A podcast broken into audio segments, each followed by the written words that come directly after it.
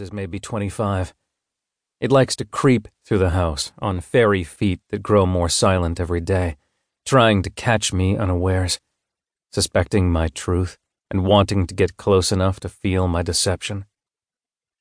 I kill the contraband video I'm watching, eject the fingernail sized memory card, and slip it beneath my keyboard. I alt tab to a mindless game, focusing on colors of red and black while filling my head with hearts, diamonds, spades, and clubs. More squeaks on the steps. Its pace quickens, caution gone. I don't look through the wide doorway between the first floor office and the living room where the staircase stands in the night shadows. I don't want it to know I'm aware. I know it thinks I'm a dexterous monkey with rudimentary mental capacities and a dependence on sound for communication, no better than an ant secreting hormones into the air for all to sniff incapable of hiding my plots. The most believable lies are the ones we tell ourselves. Still, it sneaks. You still up? Startled, I look, and instead of that thing, I see Claire, standing on the landing halfway up the stairs, her wrinkled skin drooping off sinewy arms, crackly gray hair, and eyelids hanging tiredly away, exposing pink flesh beneath. Surrounded by whites veined in red, her irises have turned to haze.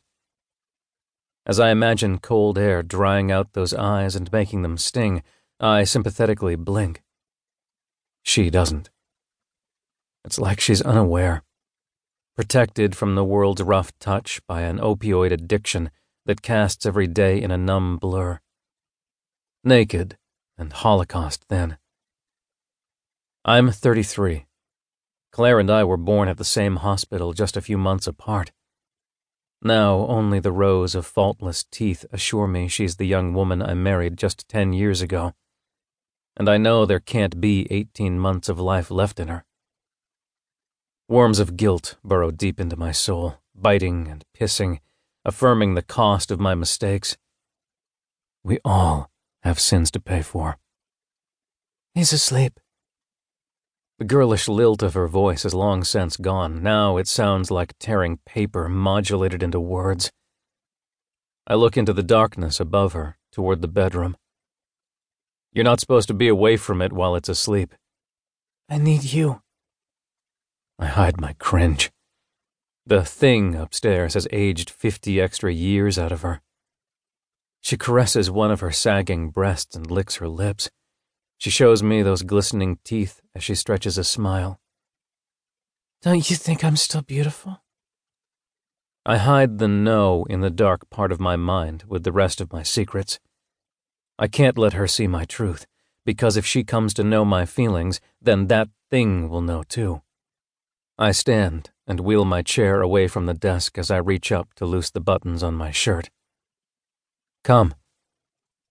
She slinks down the remaining stairs and crosses the floor, closing on me in a sultry rush of grinding knees and wheezing breath. Her fingers find my skin, and I smell the odor of the thing upstairs, seeped into her wrinkles. A urine soaked diaper left to ferment for an August week in the back of a car. She fumbles to get my pants down and pushes me onto the couch. She climbs on top of me, her body desperate for pleasure. I don't resist. I participate. Enough. She puts my hands where she wants them. She tells me to squeeze, to caress, to kiss. She always liked to be in control. We wrestle rhythmically, thankfully not for long. She gets where she's going and howls loud enough to wake the neighbors, then stops, gasping. I pretend to get there, too. Get caught in the lie, tell her I'm tired. Too much pressure at work. Afraid for friends who've gone off to the war. Last week's shrinking rations. Too many problems, not enough room for all of them in my head. She doesn't care. She only wants a fiction she can pour into the void that grows inside her as her body wastes away. Leaving me on the couch, she crosses the shadowy room, mounts the creaking stairs, and balances herself with the railing all the way up. She crosses the loft and goes back into the room we used to share, gently closing the door behind.